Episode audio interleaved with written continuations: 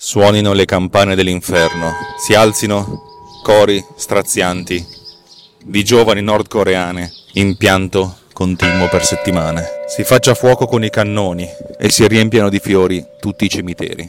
Perché il mio Mac è morto e una parte di me è morta con lui.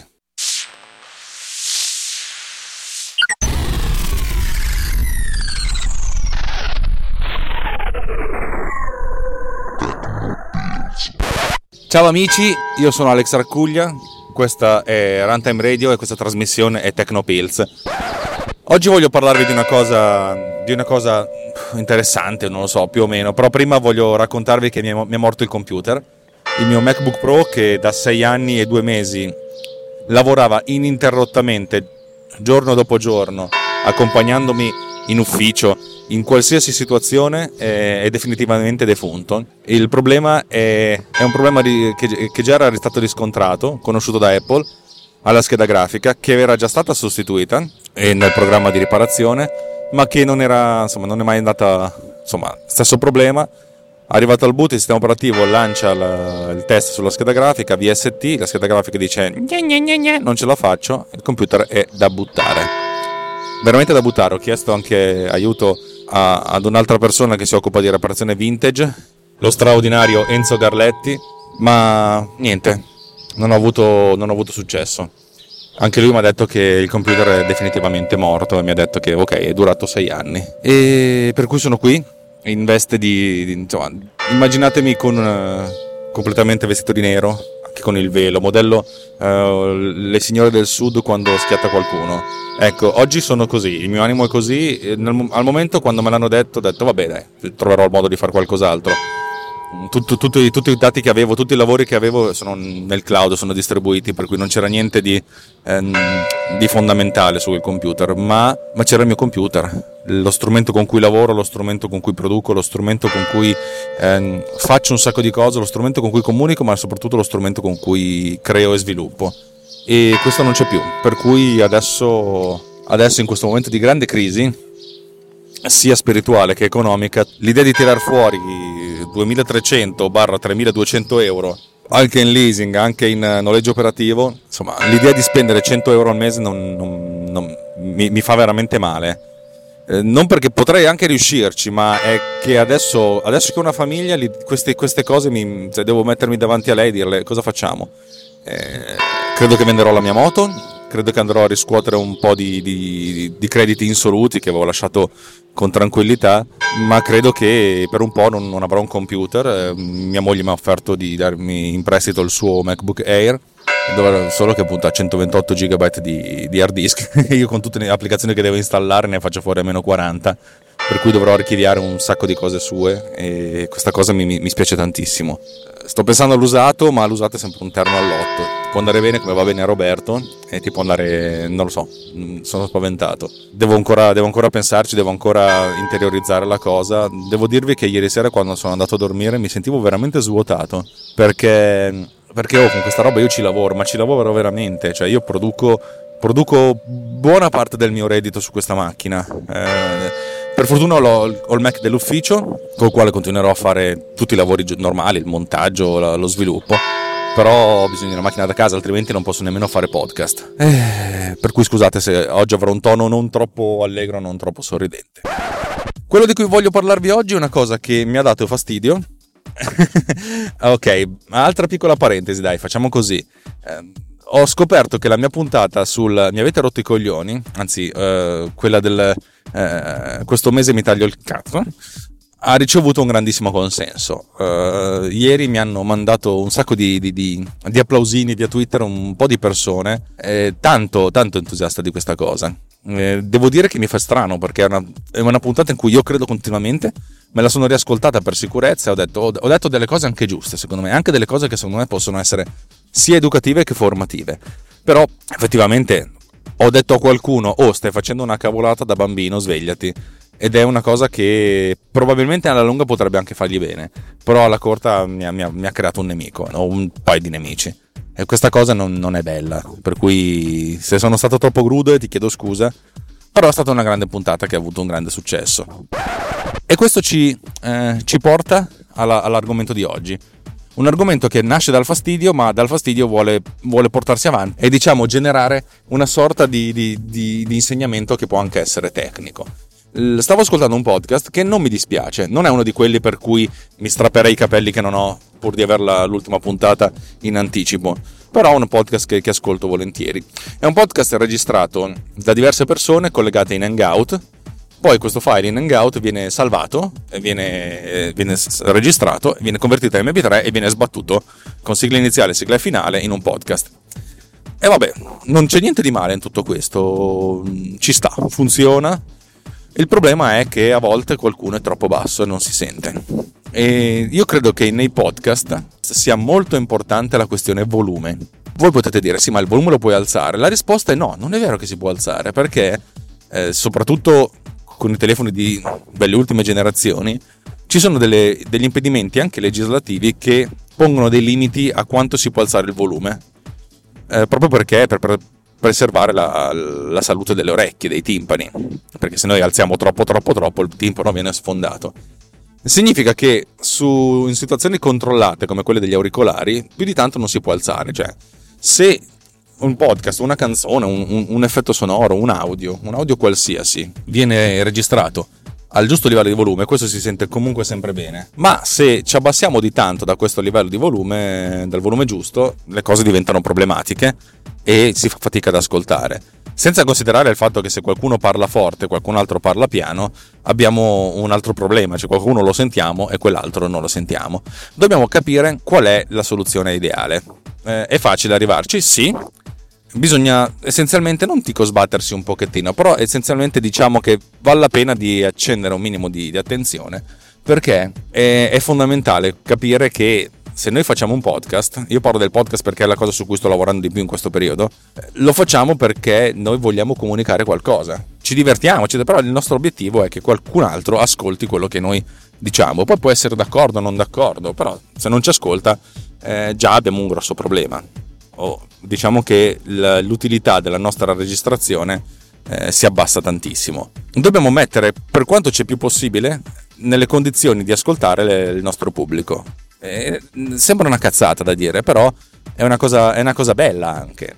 L'idea di avere un pubblico e di dedicargli 5 minuti, se sono tanti, del nostro tempo a, a, migliorare il nostro audio in modo che il nostro audio sia più sensibile. Ed è quello di ed è quello di cui parliamo oggi. Allora, dobbiamo capire due cose, come l'orecchio umano sente e due, come eh, c'è l'interazione tra volume e, e, ascolto. Partiamo da questa seconda. Eh, avete presente quando avete il televisore?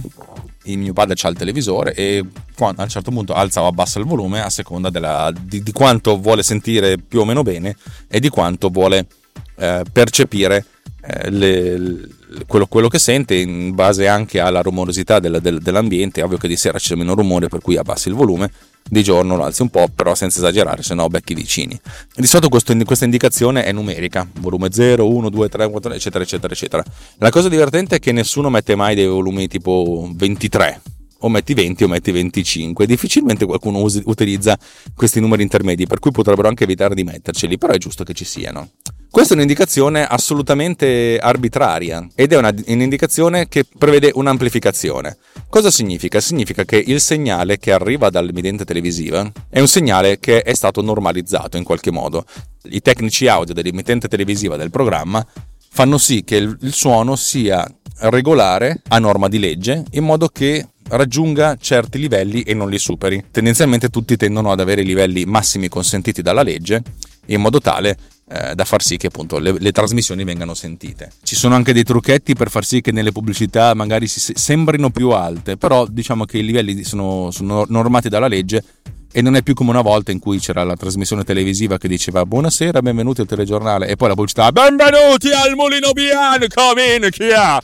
Per cui c'era questa bellissima eh, dicotomia Adesso è un po' meno perché appunto c'è, c'è, c'è una normativa, bisogna starci dentro. Eh, il garante dell'audio non credo che esista, però diciamo che sta attento e controlla queste cose.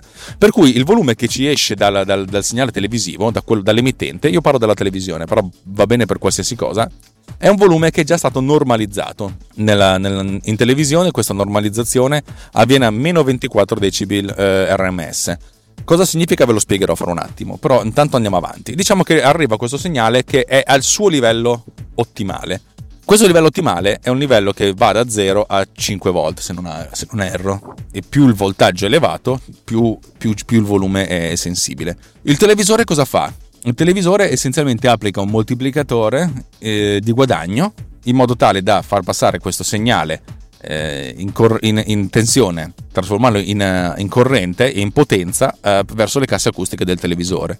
Per cui il numerino che vedete, 0, 1, 2, 3, 4, 5, è essenzialmente un, un indicatore di moltiplicazione, più o meno eh, va- variato dal punto di vista della normalizzazione, però diciamo che è un, molti- un indicatore di moltiplicazione, per cui è qualcosa che noi andiamo ad aggiungere al segnale se noi avessimo volume 1 per esempio, non è vero del, del tutto, però prendetelo, uh, prendetelo, per vero per adesso, avremmo esattamente lo stesso segnale che arriva da, dall'emittente, per cui avremo un segnale che è veramente tanto basso, dobbiamo alzare a 10, 12, 15, 20 per, perché sia ascoltabile, perché noi passiamo attraverso un circuito che amplifica questo segnale e questo numerino che noi mettiamo è un valore di amplificazione cioè di moltiplicazione, un po' come se noi eh, parlassimo attraverso un megafono e questo megafono eh, fa diventare la nostra voce più potente, ok? Il nostro discorso non ha a che vedere con il volume del televisore o il volume delle casse o il volume di tutto quello che noi facciamo. Il nostro vo- il discorso ha a che vedere con il volume, con la potenza del segnale dell'emittente, cioè noi dobbiamo porci in quest'ottica se noi siamo quelli che costruiscono contenuti. In pratica il volume di amplificazione, quello 0, 1, 2, 3, eccetera, eccetera, è quello del vostro utente finale, quello che alza o abbassa la cuffia.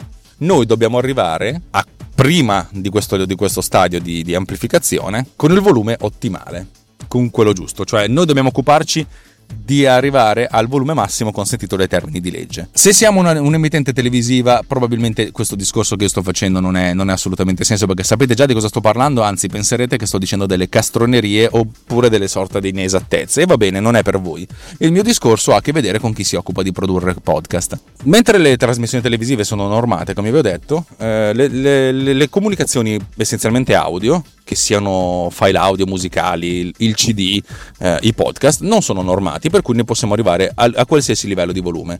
Ma cosa significa qualsiasi livello di volume? Significa che noi possiamo riempire tutto il volume a disposizione, tutti i, i bit che abbiamo a disposizione con i nostri campioni, fino ad arrivare al livello massimo. Allora, nel CD, questo livello massimo è costituito da valori che vanno da meno 32.768 a più 32.767, ve l'ho già detto più di una volta, il che significa un valore di 2 alla quindicesima sia in positivo che negativo, 32.000 erotti. Vuol dire che il massimo livello di volume che noi possiamo avere con un campione è di 32.767. Punto. Siamo d'accordo? Cosa significa questo valore massimo?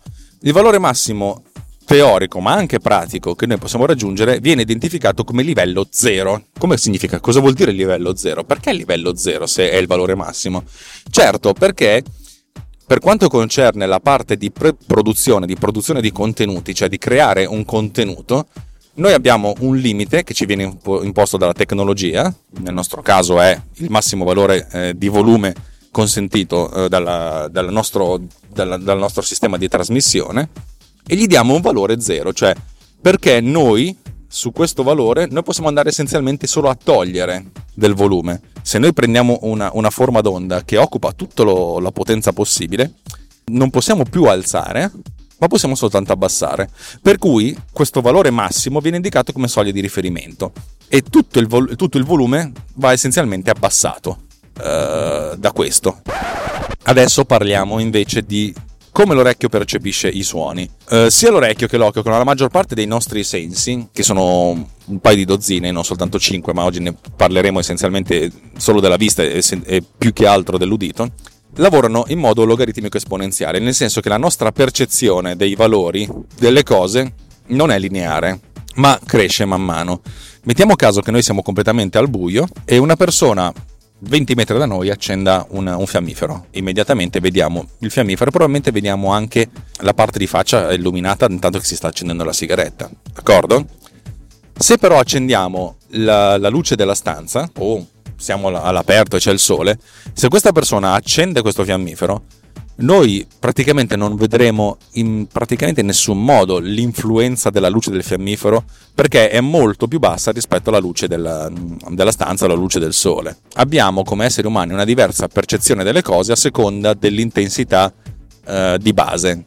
Se l'intensità è praticamente nulla, c'è solo la luce della luna per esempio, allora l'accensione di un fiammifero lo, la percepiamo se invece abbiamo la luce del sole che è molto più potente, questa, questa, questa differenza non la percepiamo. Cioè noi di, giudichiamo l'intensità di una cosa sulla base dell'intensità di riferimento. E questa intensità, cioè nel senso per sentire la differenza, dobbiamo aggiungere molta più potenza.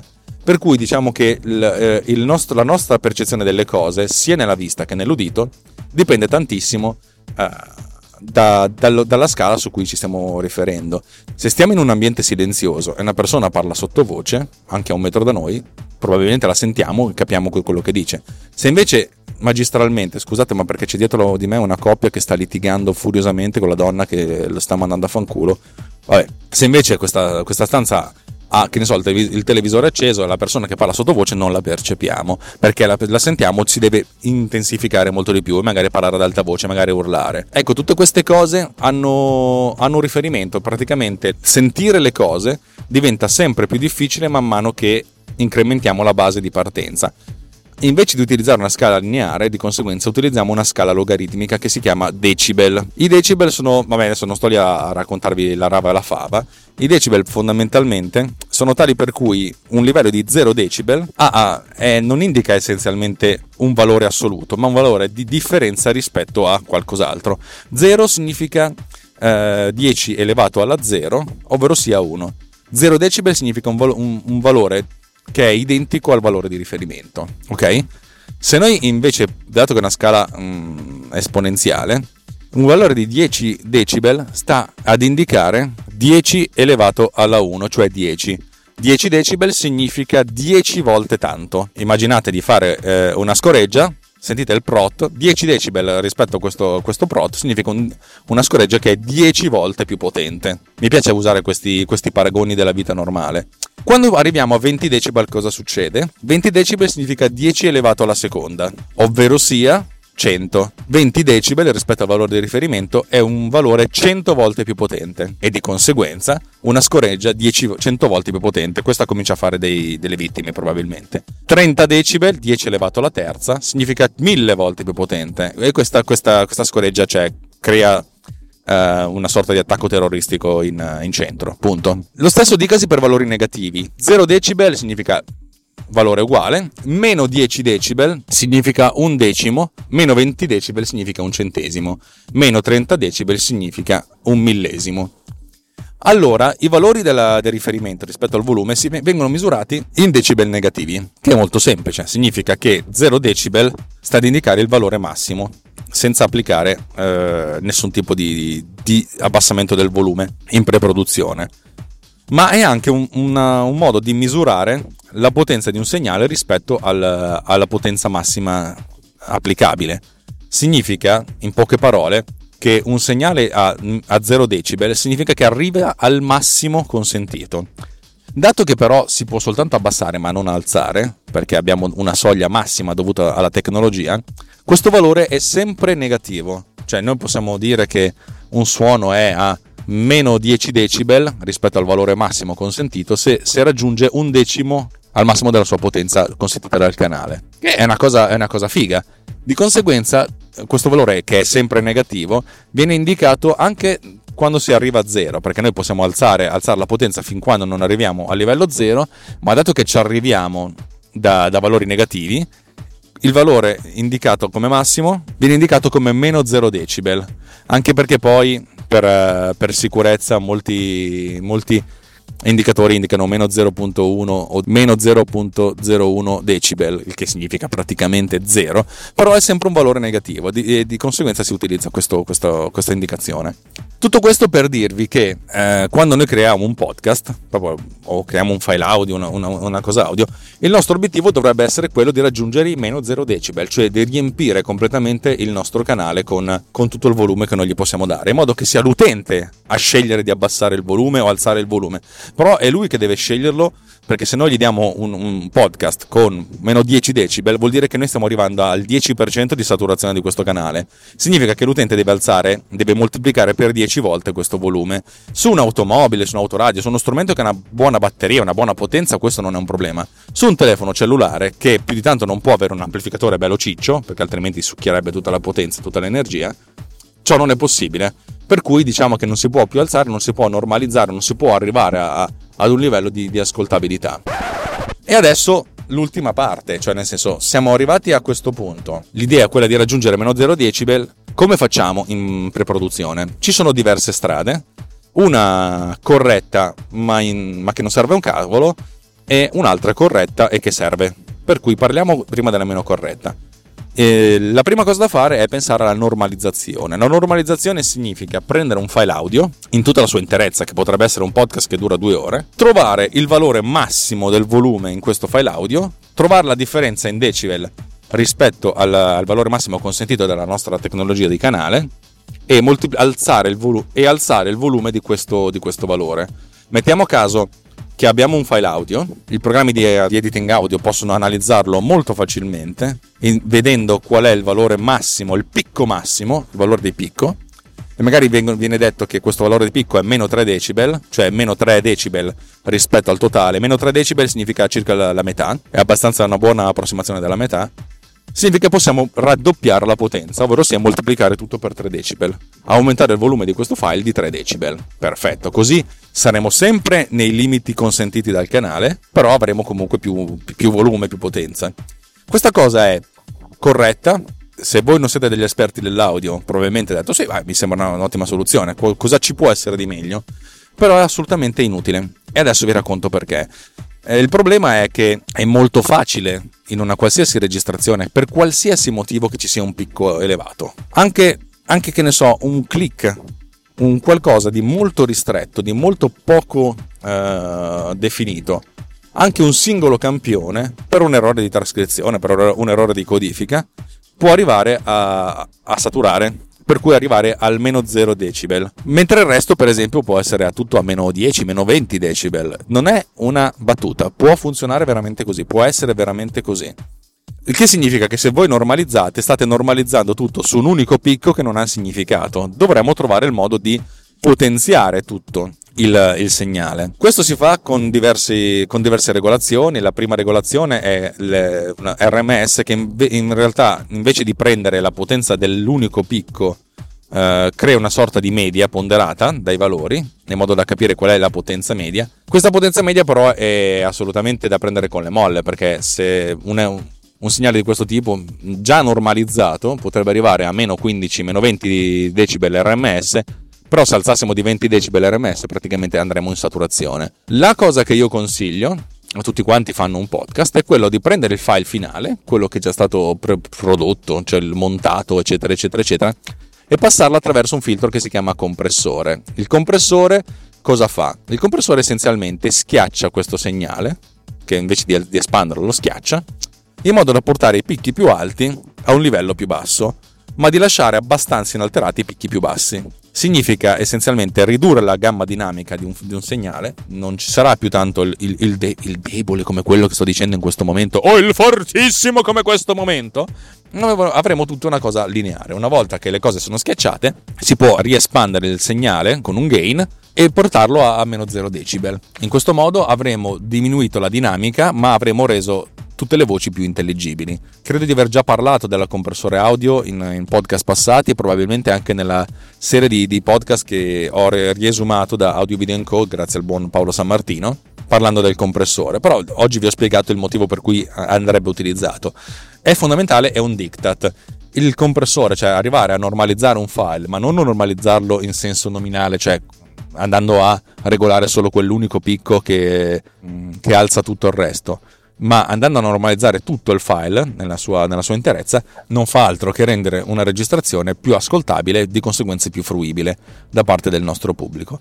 E ricordatevi sempre che se c'è una registrazione fatta bene, il nostro pubblico ci ascolta più volentieri, anche in modo non particolarmente razionale, ma anche in modo irrazionale. Abbiamo questa questo ascolto e rimaniamo attaccati più facilmente a, questa trasmissione. È una questione subconscia, ma, ma, ma così funziona. L'ultima cosa di cui voglio parlarvi è nelle trasmissioni più, più, più complesse, in cui la qualità è molto più, più elevata ed elevabile, e anche nella musica, non si utilizza soltanto un compressore, ma si utilizza un compressore multibanda. Che cosa significa? Si divide il segnale originale in tante bande, molto bassi, bassi, medi e alti, e praticamente come se avessimo una, una, una, divisione delle frequenze, una divisione tale per cui se queste, questi quattro segnali che vengono, eh, vengono creati venissero risommati, riotterremmo il segnale originale e ad ognuno di questi viene applicato un compressore. In questo modo, se le parti basse di un segnale sono, sono carenti in, cer- in, un certo momento, queste vengono eh, tirate su in modo da ancora una volta diminuire non solo la dinamica in generale, ma anche la dinamica delle frequenze, ma di fornire una, un segnale più, eh, più sostenuto eh, nel tempo. È una cosa che si fa principalmente nella, nella musica e molto meno spesso nell'audio, ma non è infrequente. Uno potrebbe pensare a un compressore multibanda centrato uno sulle frequenze di una voce maschile bassa come la mia e uno sulle frequenze di una voce femminile più squillante e in questo modo da far sì che lo stesso audio, anche se è stato generato e stato mixato già, possa avere comunque una, una potenza di ascoltabilità eh, anche se, se, ci sono due persone che stanno parlando e hanno due frequenze molto diverse tra loro. Oh, sono arrivato a 31 minuti di registrazione, il che è molto più del solito, vuol dire che è una cosa a cui, a cui tenevo molto, molto, molto. Sono molto contento. Vi chiedo scusa ancora all'inizio se vi ho tediato con la mia sfiga. Eh, io non credo nella sfiga, uh, però questa cosa qui probabilmente credo nel karma e probabilmente me lo sono anche andato a cercare in una vita passata. Uh, faccio, faccio, so, faccio, faccio, farò analisi, farò un esame di coscienza e cercherò di capire se ha senso comprarsi un computer usato, scrauso, o fare un investimento fortissimo e comprarlo, comprarlo nuovo in modo tale che mi possa durare altri 5 anni, che sarebbe una cosa buona eh, adesso come adesso sono, eh, mi, mi, sento veramente svuotato e un po' a lutto e mi auguro, mi auguro sinceramente di, di, di, di, ritrovare un po' di energia e un po' di verve eh, perché quando lo faccio in automobile sono sempre molto contento a casa adesso sarò, sarò veramente eh, mi mancherà qualcosa mi mancherà un, un'estensione del mio corpo molto probabilmente. Se avete dei suggerimenti in realtà su, su, cosa potrei acquistare cosa non potrei acquistare sappiate che io non ho, non ho intenzione di, di, togliermi un Mac. Per me il Mac è una, una, una, piattaforma che a me piace tantissimo dal punto di vista del, del sistema operativo e dal punto di vista della programmabilità. So che è una piattaforma per certi versi eh, difficile nel senso che magari è più facile da utilizzare, però difficile da, da veicolare, da vendere. Qualcuno può dire che costano troppo, è vero, costano tantissimo. C'è da dire che per sei anni quel computer mi ha servito come se fosse il primo giorno, per cui eh, è un caduto in battaglia che io onorerò sempre.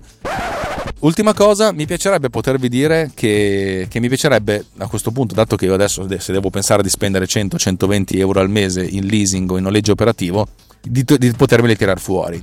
Eh, il, primo, il, primo, passo che farò è mettere in vendita appena possibile le applicazioni che sto sviluppando, ma non credo che sarà una grande fonte di revenue. Eh, il, secondo, il, secondo, passo sarebbe pensare a un Patreon privato e personale per questa trasmissione o per le trasmissioni che io realizzo, ma non è una cosa che voglio fare perché Runtime Radio eh, è una cosa in cui credo, è una cosa che mi piace eh, difendere. Per cui se volete dare qualche spicciolo, datelo a Runtime Radio, andate su runtimeradio.it slash anch'io e partecipate alla nostra campagna di crowdfunding. Così, per tenerci in piedi. Tra l'altro vi annuncio che il settembre scorso finalmente con, eh, con una grande campagna da parte di tutti noi, una campagna fatta di cuore, non fatta di, di intenti, ha dato i suoi frutti e siamo, siamo arrivati finalmente al break even.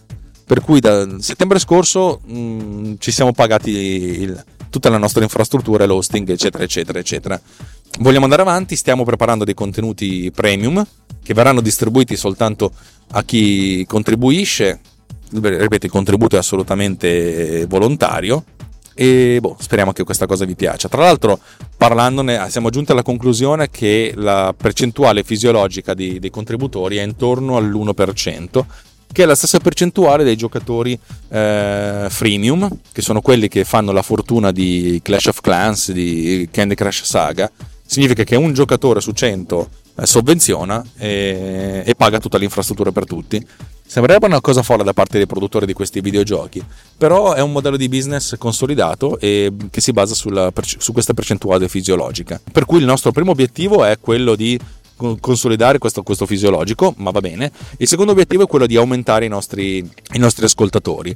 Questo significa una cosa, caro ascoltatore, se tu in questo momento vorresti sostenerci perché, perché ti piace quello che noi facciamo, ma non, non, te la senti di darci dei soldi, ci può stare, eh? non, è, non, è, fondamentale, non, non, ci vedo niente di male, anch'io eh, molte volte eh, non, me la sento di, di, di, di investire perché, perché, poi tra l'altro devo rendere conto anche a mia famiglia di quello che faccio. Alcune cose le, le, faccio, le faccio ben volentieri, alcune cose le faccio in maniera diversa. Insomma, se non hai voglia di, pagarci questo caffè al mese e ci sta benissimo, allora aiutaci creandoci nuovi ascoltatori. Se tu ci porti nuovi ascoltatori, se quello che noi facciamo ti piace, ti, ci interessa, condividi le puntate direttamente dall'applicazione di podcast che stai ascoltando probabilmente o attraverso i social network su Twitter, su, su Facebook dicendo c'è questi qua che fanno della roba interessante potrebbe piacervi. Ascoltate, dategli un'ascoltata, dategli una chance. Per cui magari non sarete voi a darci un euro al mese ma magari uno dei vostri 10 follower, dei 100 follower ci ascolterà e dirà oh che bello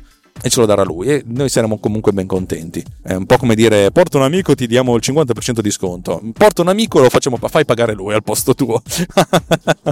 Sembra una cazzata, però, però funziona. È, è quella cosa be- be- meravigliosa in cui se tu mi dici ti pago in visibilità io ti dico ma anche sì. Perché eh, arrivate a un, a un certo livello di visibilità, di questa soglia dell'1%, a questo punto la visibilità comincia a essere remunerativa. Bene, Direi che ho detto di tutto, eh, cercherò di editare velocemente questa puntata in modo da, da, farvela avere quanto prima. Dal mio punto di vista per oggi è tutto, ho registrato 37 minuti che probabilmente diventeranno un 32 dopo, dopo il montaggio e vi voglio tanto bene. Grazie di, di, essermi vicini con lo spirito in questo momento di, di grande lutto perché questo computer che è morto è, è quello che è stato più tempo con me ed è quello a cui ho voluto più bene, è quello che mi ha mi ha sostenuto, è stato al mio fianco, è stato un grande guerriero, un grande cavaliere e insomma gli dedicherò una bellissima messa, messa funebre. Da Alex Racuglia su Tecnopills per Runtime Radio o viceversa è tutto. Vi do appuntamento alla prossima volta. Un bacione, ciao!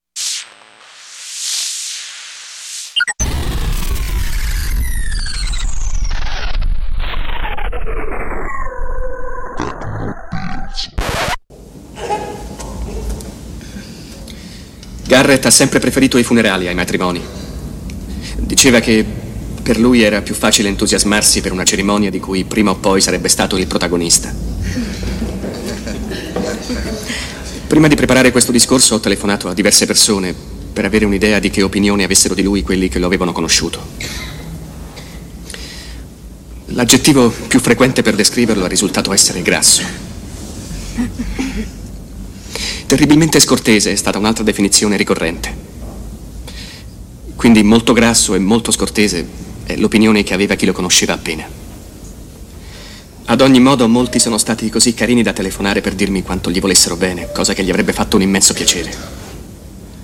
Ricorderemo tutti la sua grande ospitalità, i suoi arditi esperimenti culinari, la ricetta per la lingua salmistrata alla banana, che fortunatamente verrà seppellita insieme a lui per sempre. Molti di noi rimpiangeranno la sua incredibile e straordinaria gioia di vivere. Una gioia.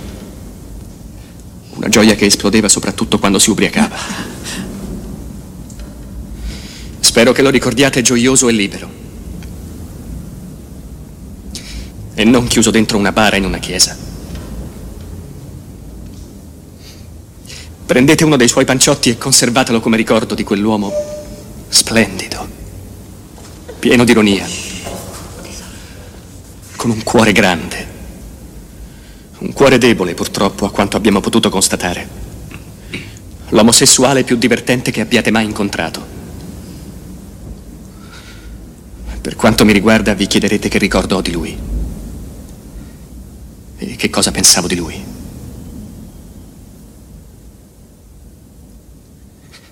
Sfortunatamente io non ho più parole. Spero mi perdonerete se delego i miei sentimenti alle parole di uno splendido poeta omosessuale. Winston Oden. Dedico questa poesia al mio Garrett. Fermate gli orologi, tagliate i fili del telefono e regalate un osso al cane affinché non abbai. Faccia silenzio il pianoforte, tacciano i risonanti tamburi, che avanzi la bara che vengano gli amici dolenti. Lasciate che gli aerei volteggino nel cielo e scrivano l'odioso messaggio. Lui è morto. Guarnite di crespo il collo bianco dei piccioni e fate che il vigile urbano indossi lunghi guanti neri. Lui era il mio nord, era il mio sud, era l'oriente e l'occidente. I miei giorni di lavoro, i miei giorni di festa. Era il mezzo di la mezzanotte, la mia musica, le mie parole. Credevo che l'amore potesse durare per sempre, ma era un'illusione. Offuscate tutte le stelle, perché non le vuole più nessuno. Buttate via la luna, tirate giù il sole. Svuotate gli oceani e abbattete gli alberi. Perché da questo momento niente servirà più a niente.